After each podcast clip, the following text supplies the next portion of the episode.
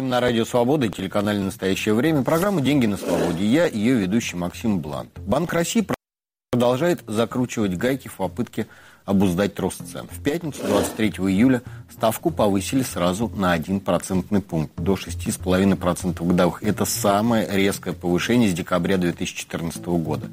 Однако цены не думают останавливаться. Издержки растут как у производителей, так и у импортеров. Ни Центробанк, ни российское правительство, они с конца прошлого года пытаются побороть потребительскую инфляцию, никаких успехов не добились. Пока становится только хуже. Для всех, кто не живет за счет государства или за счет продажи на экспорт сырьевых товаров, кризис продолжается. И повышение ставок, к которому обычно прибегают, чтобы не допустить перегрева экономики, для несырьевых секторов хоронит последнюю надежду на восстановление. Это не только бьет по реальным доходам значительной части россиян, но и серьезно усиливает зависимость отечественной экономики от экспорта сырья и цен на мировых рынках. Обо всем этом я сегодня и хочу поговорить. А пока хочу напомнить про наш телеграм-канал «Блант на свободе», где мы обсуждаем свежие экономические и финансовые новости. Подписывайтесь. Сегодня в программе. Деньги на жизнь. Насколько подорожает одежда и обувь?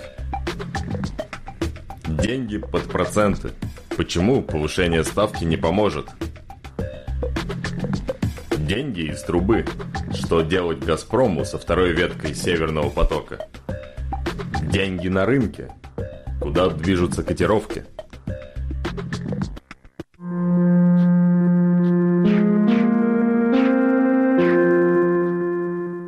Сначала о грустном. В пятницу 23 июля в Токио открылась самая дорогая, самая убыточная и самая нежеланная летняя Олимпиада за всю историю игр – открылась с опозданием на год. Открылась только потому, что отказ от ее проведения вылился бы в еще большие убытки. Только официальный бюджет игр составил около 16 миллиардов долларов. Однако Национальный аудиторский совет Японии еще в 2018 году оценил затраты в 26 с лишним миллиардов, а год спустя эта сумма увеличилась еще почти на 10 миллиардов долларов. Ни заработать, ни вернуть потраченное, нет никаких шансов. Для туристов Япония закрыта, а буквально две недели назад японское правительство решило, что из-за дельта-штамма ограничения распространятся и на жителей страны. Большинство спортивных состязаний проходит при пустых трибунах. Деньги за проданные 4,5 миллиона билетов пришлось вернуть почти в полном объеме. Японцы в большинстве своем выступают за перенос игр еще на год, а то и вовсе за их отмену. В знак солидарности с жителями страны крупнейшие спонсоры Олимпиады бойкотировали церемонию открытия. Президент корпорации Toyota Motor Акида Тойода проигнорировал приглашение и распорядился вырезать олимпийскую символику из рекламы компании. Аналогично поступило руководство Fujitsu и Panasonic. Видимо, для того, чтобы совсем испортить японцам начало Олимпиады, российский премьер Михаил, Михаил Мишустин начал свою рабочую поездку в Восточную Сибирь и Дальний Восток с посещения острова Итуруп. Японцы считают его своей территорией, и российского посла в Японии уже вызвали в МИД страны, чтобы заявить протест. Может, конечно, глава российского правительства хотел таким образом взбодрить японцам и японцев и отвлечь их от неутешительного сведения олимпийских дебета с кредитом. Но благими намерениями, как известно, дорога в ад. А, так или иначе, убытки, по которым понесет Япония по результатам игр, действительно существенные. По предварительным оценкам они составят от 6,5 до 23 миллиардов долларов. При этом в случае отмены игр сумма потерь могла составить от 17 до 40 миллиардов. Все это лишний раз доказывает, что коронавирус списывается из счетов рано. Он продолжает оставаться экономическим фактором, игнорировать который – большая ошибка. Так что капитуляция московского мэра Сергея Собянина, отмена системы QR-кодов и заявление о том, что бизнес справился с вакцинацией 60% сотрудников, чревато очередной вспышкой заболеваемости и ростом смертности. А она и так в России остается одной из самых высоких в мире. Любопытно, что о достижении коллективного иммунитета на уровне 60% населения заговорили и федеральные власти. На прошлой неделе вице-премьер Татьяна Голикова заявила, что 17 регионов, включая Москву, Московскую область и Санкт-Петербург, близки к заветному уровню. Впереди новая цель – 80% вакцинированных, но достичь ее надо только к 1 ноября. В том, как оценки вице-премьера соотносятся с реальностью, разбирался Артем Радыгин. Смертность от ковида в России бьет все рекорды. В 48 регионах, чтобы замедлить распространение вируса, власти уже ввели обязательную вакцинацию. В Москве и Подмосковье работодателей обязали привить 60% персонала в сфере торговли и услуг. Тех, кто не привился, отстраняют от работы без оплаты. В Краснодарском крае появился так называемый бесковидный пляж. На его территорию пускают только с QR-кодом. Если купаться без прививки пока еще можно, то заселиться в отель в Краснодарском крае не получится. Но если вы приехали, а прививку не сделали, то вам предложат сделать первую дозу прямо на месте. В аннексированном Крыму обязательную вакцинацию пока еще не ввели. Там чиновники только рекомендовали привиться сотрудникам сфер туризма, общепита и транспорта. В Дагестане обязательная вакцинация, кроме сотрудников сфер торговли и услуг, также затронет пограничников, инвалидов, пожилых людей и работников рыболовецких судов. В некоторых регионах, например, Башкирии, Оренбургской и Волгоградской областях, обязательная вакцинация коснется только госслужащих, сотрудников администрации и полицейских. Более чем в 40 регионах из-за ковидных ограничений общепиту запрещено работать по ночам. После определенного времени, а в каждом регионе оно разное, работать можно только на вынос. В Чувашии, Татарстане и Марий-Эл запретили ночные клубы, а в Самарской области запретили еще и проведение корпоративов. Только в 11 регионах России на данный момент нет ограничений на массовые мероприятия. Это Якутия, Амурская, Еврейская автономная область, Ханты-Мансийский автономный округ, Чечня, Псковская и даже Московская область. В остальных регионах массовые собрания можно проводить только на улице, с дистанцией, с ограниченным числом участников, по QR-кодам или вообще нельзя. Более чем в 50 регионах работодатели обязали или предложили им перевести сотрудников на удаленку. Правда, в половине из этих регионов такое требование относится только к пожилым, беременным и хронически больным сотрудникам. В Тыве, чтобы остановить коронавирус, запретили общественный транспорт по выходным, а в Чечне ужесточили масочный режим. Без масок в транспорт не пускают. По последним данным оперштаба, лидеры по вакцинации Чукотка и Белгородская область. Там первую дозу вакцины получила уже более 38%. За ними идет Московская область и Москва. Там начали прививаться 34,5% жителей. Всего в России, по словам оперштаба, первую дозу вакцины получило около 23,5% населения. Получается, что даже в регионах, которые лидируют по темпам вакцинации, количество привитых в лучшем случае едва перевалило за половину от заявленных 60%.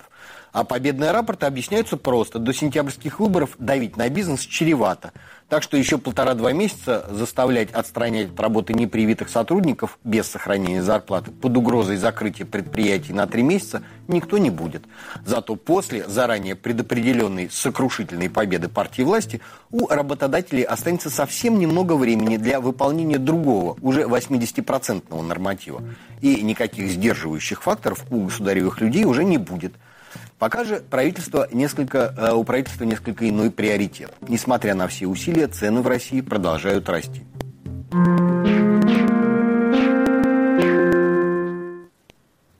Уже на этой неделе Министерство энергетики может инициировать запрет на экспорт бензина из России. Об этом на прошлой неделе заявил глава министерства Николай Шульгинов.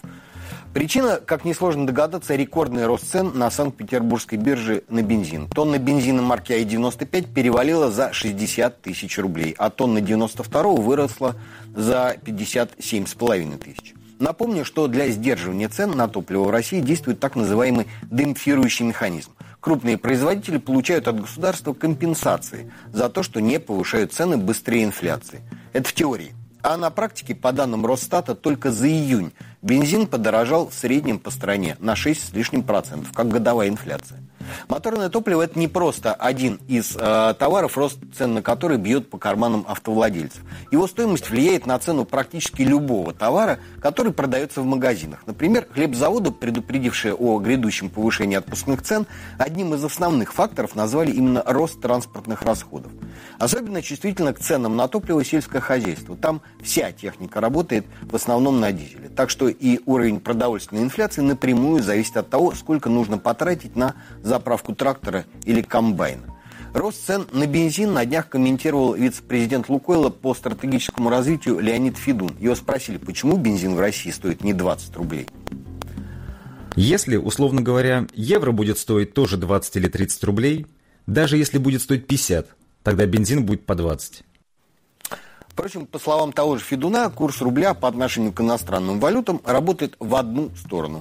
С этим замечанием сложно не согласиться. Российская валюта, которая формально находится в свободном плавании, плывет почему-то всегда в одну сторону. О влиянии девальвации рубля на разгон цен я последний год говорил довольно много. Даже когда речь идет не об импорте, а о товарах российского производства, россиянам приходится конкурировать за них с потребителями из стран с более дорогой валютой тому же растут и издержки у производителей, которые закупают импортное сырье и оборудование. Попытки правительства перекрывать экспорт могут затормозить инфляцию только на какое-то время, нанеся при этом убытки производителям. При этом рано или поздно цены достигают тех уровней, а, которые сложились в других странах. И так до следующего витка девальвации. Попытки определить так называемый справедливый курс, исходя из стоимости тех или иных товаров, средних зарплат или еще каких-то показателей, предпринимаются регулярно. Самым простым путем пошел журнал The Economist. Его редакция в 1986 году придумала индекс Бигмака. Издание оценивает недооцененность или переоцененность валют, исходя из того, сколько в той или иной стране стоит самый популярный бургер глобальной сети Макдональдс. С самого начала этот показатель ни на что особо не претендовал и самими журналистами воспринимался скорее как шутка. Тем не менее, индекс пользуется неизменным успехом.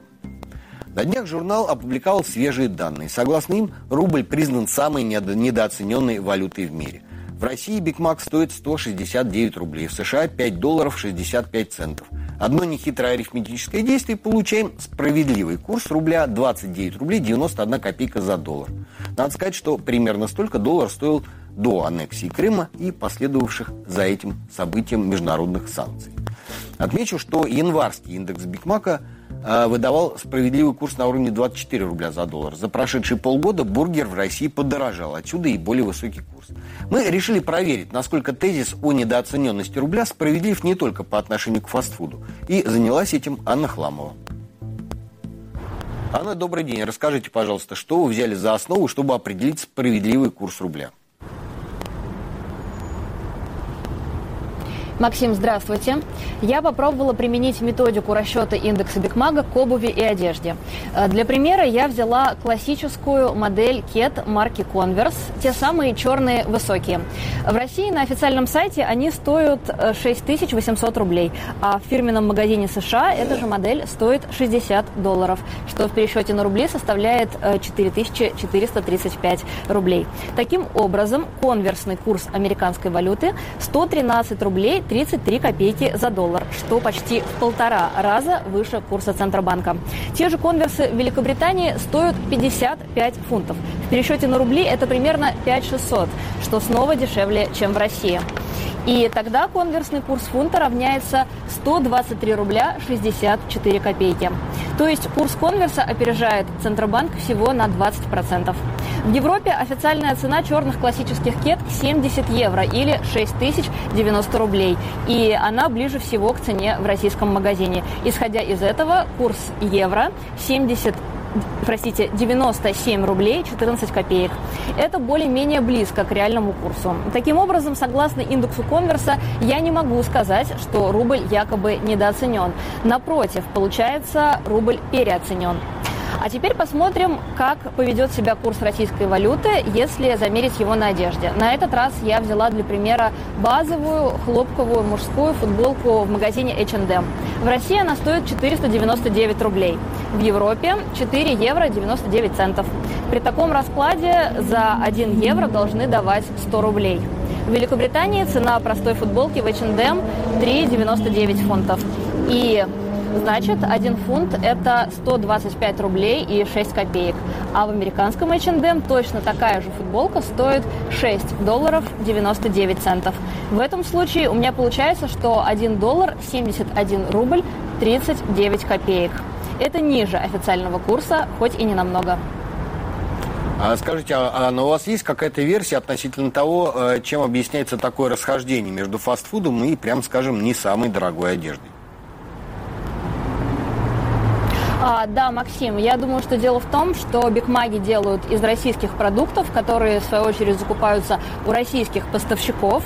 Э, за ценами на еду правительство следит очень внимательно, а вот одежду импортируют, и тут курс играет, конечно, важную роль, потому что вряд ли кто-то захочет работать себе в убыток. Спасибо, Анна.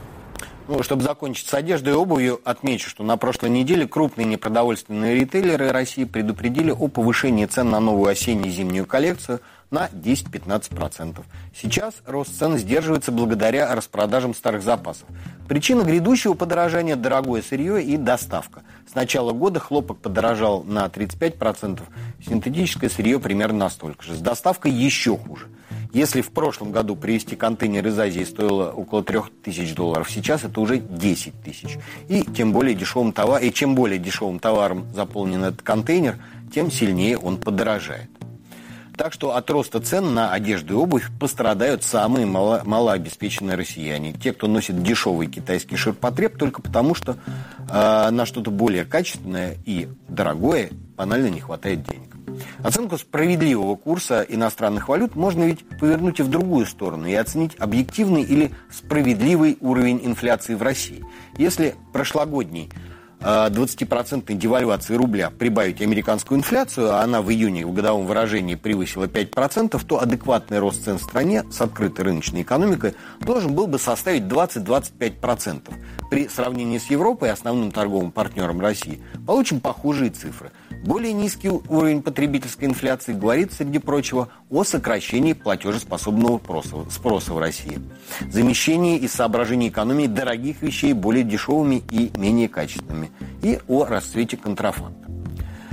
При этом если правительство не пойдет на полное закрытие экономики и административное регулирование цен, российская инфляция только из-за девальвации рубля будет выше, чем в развитых странах до тех пор, пока российские цены не догонят среднемировые. Любые попытки регулирования цен на те или иные группы товаров будут приводить к более быстрому подорожанию товаров, которые не попали под всевидящее око Министерства экономики. Ну, просто потому, что бизнесу тоже надо на чем-то зарабатывать, Анна права.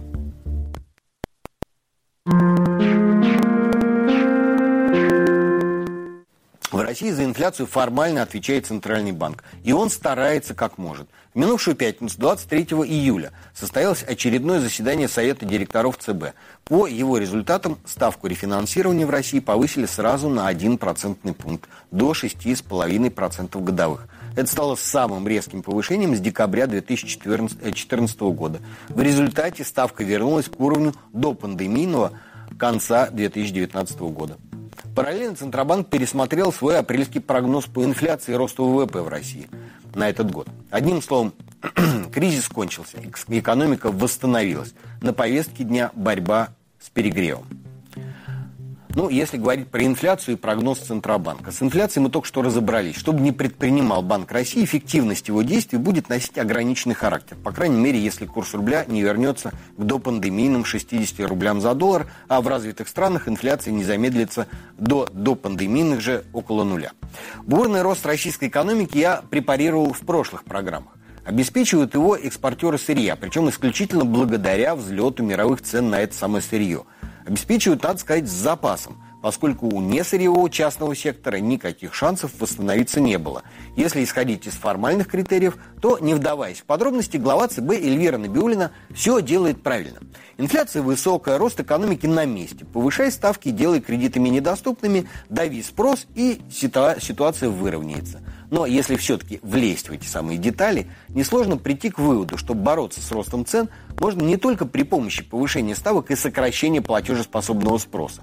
Если цена – это баланс между спросом и предложением, то действовать можно и стимулируя предложение, с которым на российском потребительском рынке явная проблема. Но для этого надо не повышать, а снижать ставки, делать кредиты для производителей более дешевыми. Благо девальвация рубля сделала импортозамещение делом вполне выгодным. Ровно по этому пути идут центральные банки в США и Европе. Они мирятся с высокой инфляцией в надежде на то, что рост производства товаров и услуг в конечном итоге остановит рост цен. У нас же глава ЦБ и министр финансов выбирают худший из возможных вариантов. Антон Силуанов в своих подходах мало отличается от Эльвиры Набиулиной. Его задачу наращивать доходы бюджета тоже ведь можно решать двумя способами. Можно регулярно повышать налоги, давя параллельно всех, кто не продает нефть на Запад или Восток. А можно снижать налоги и увеличить налогооблагаемую базу за счет роста экономики. Впрочем, возможно, я несправедлив к руководству нашего финансового блока. Не исключаю, что эти люди просто достаточно умны, чтобы понимать, что при нынешнем режиме ни ставки, ни налоги ровным счетом ничего не значат. Ведь Силуанов и Набиулина – непременные участники разного рода либеральных тусовок и форумов, где из года в год повторяется тезис о том, что решение российских экономических проблем находится за пределами экономической политики. И противопоставить силовому беспределу финансово-экономический блок – правительство давно ничего не может. В середине прошлой недели канцлер Германии Ангела Меркель и президент США Джо Байден достигли компромисса по вопросу газопровода «Северный поток-2». Поздно вечером в среду стороны выступили с совместным заявлением. Его суть заключается в том, что США не будут препятствовать достройке и вводу трубы в эксплуатацию. Правда, Вашингтон сохраняет за собой право, э, право ввести санкции в будущем, если Россия попытается использовать энергоносители как оружие или предпримет дальнейшие агрессивные действия против Украины и других стран. Берлин взял на себя обязательство, что в таком случае будет также противодействовать агрессивным действиям России как на национальном, так и на общеевропейском уровне. Кроме того, Германия обязуется использовать все имеющиеся в ее распоряжении рычаги для продления соглашения о транзите российского газа через территорию Украины на срок до 10 лет. Еще один важный пункт соглашения. Германия создаст и будет управлять зеленым фондом для Украины, который должен поддержать энергетический переход этой страны. На первый взгляд, новость для России и компании «Газпром» однозначно позитивная. Как минимум, появляется шанс хоть когда-нибудь окупить многомиллиардные вложения в очередную проложенную по дну моря трубу. Кремль на радостях разразился заявлениями о том, что никогда не использовал газовый вентиль в качестве энергетического оружия против кого бы то ни было и не собирается использовать его впредь. Что никогда никакой агрессии в отношении Украины или кого-то еще со стороны России не было – и не было никаких вредоносных действий в отношении других стран. Что же до продления истекающего в 2024 году соглашения о транзите газа через территорию Украины, то это, по словам пресс-секретаря Владимира Путина Дмитрия Пескова, исключительно вопрос экономической целесообразности и рентабельности. Да и руководство «Газпрома» не заставило себя долго ждать. Компания готова пролонгировать соглашение о транзите через Украину. Впрочем, позиция Москвы по этому поводу мало кого интересует. Судьба второй ветки «Северного потока» и условия, на которых «Газпром» сможет поставлять по ней газ в Германию, решалась без участия России. Путина просто поставили перед фактом. Правила теперь такие. Если готов им следовать, зарабатывай. Шаг влево, шаг вправо. Вентиль есть не только на российской стороне, а независимые поставщики с удовольствием поделят российскую долю европейского рынка. Подобная сделка между Вашингтоном и Берлином, на мой взгляд, гораздо эффективнее новых американских санкций э, или других попыток остановить запуск газопровода. В нынешних обстоятельствах у Кремля появляется выбор между достижением туманных геостратегических целей в чем бы они ни заключались, и получением совершенно конкретных миллиардов долларов за экспорт, за экспорт газа в Германию по новой трубе. Надежд на то, что Германия будет закрывать глаза на кремлевские пакости в отношении соседей, практически нет. Сделка Меркель и Байдена подверглась серьезной критике как в США, так и в Европе. Американская деловая пресса и ряд конгрессменов, в том числе представители демократов, усмотрели в отказе от немедленных санкций победу Путина. Так что в ближайшие месяцы американскому президенту придется доказывать, что это не было проявлением слабости. Еще сложнее придется Германии. Она фактически взяла на себя ответственность за непредсказуемую российскую внешнюю политику. Брюсселе уже заявили, что газопровод «Северный поток-2» между Россией и Германией не представляет общих интересов ЕС. Кроме того, Еврокомиссия приветствовала обязательство Берлина следовать духу и букве законов ЕС в области энергетики. А, таким образом, в последнем заявлении содержится недвусмысленный намек на то, что э, и в Брюсселе есть э, свои способы закрыть трубу для «Газпрома». О том, насколько газпромовский трубопровод окажется выгоден «Газпрому» и сможет ли он когда-нибудь окупиться, мы спросили у партнера компании «Русэнерджи» Михаила Крутихина задачи Северного потока и Южного потока, который превратился потом в турецкий, это обойти Украину, лишить ее возможности получать газ для транзита, для собственных нужд из России, поставить Украину на колени. То есть замкнуть вот эти газопроводы в э, Австрии на пункте э, Баумгартен, и после этого спокойно продолжать работу без всякой там, какая-то там Украина где-то вообще. Э, это провалилось полностью. Потому что в Европе нашлись потребители, которые хотят получать российский газ через Украину.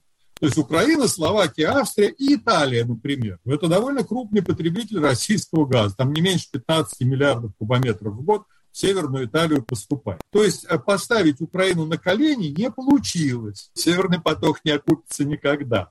Потому что вот его подводная часть, она стоит ну, это нормально для газопровода, это где-то ну, меньше 10 миллиардов евро, условно говоря, стоит вот эта подводная часть. Но для того, чтобы туда подвести газ, построен новый газотранспортный коридор с Ямальского полуострова. А этот газотранспортный коридор обошелся больше, чем 100 миллиардов долларов. И вот это уже не окупится никогда. Это просто был замечательный механизм по переводу государственных денег. Ну, «Газпром» у нас все-таки на 50% государственная компания. Вот перевод его инвестиционных денег в карманы частных предпринимателей, друзей президента Путина, которые строили никому не нужный газотранспортный коридор. И продолжают его строить и расширять. У нас говорят, Газпром – это политическое оружие Кремля. Газпром еще инструмент по переводу вот этих государственных денег в частный карман путинских приятелей. Это работает. Вот это единственная группа, которая выиграла от этого проекта. Соглашение между США и Германией на прошлой неделе стало одним из основных событий на российском финансовом рынке. При этом событием явно неоднозначным.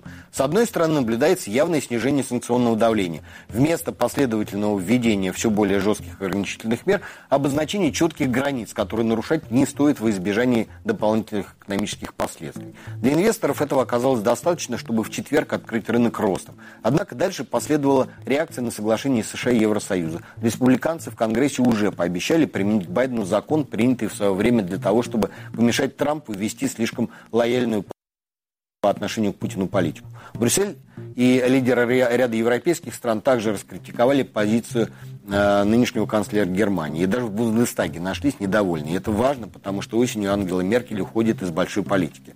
Так что развить успех российским индексам не удалось. В пятницу рынок продемонстрировал сдержанную реакцию на решение Банка России поставки, а в понедельник с открытием рухнул к уровню прошлой среды. Чуть более выраженная картина сложилась на российском валютном Померанцев переулок. Так называется мой подкаст.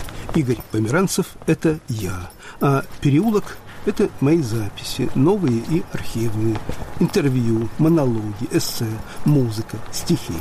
Я делюсь тем, что интересно мне самому.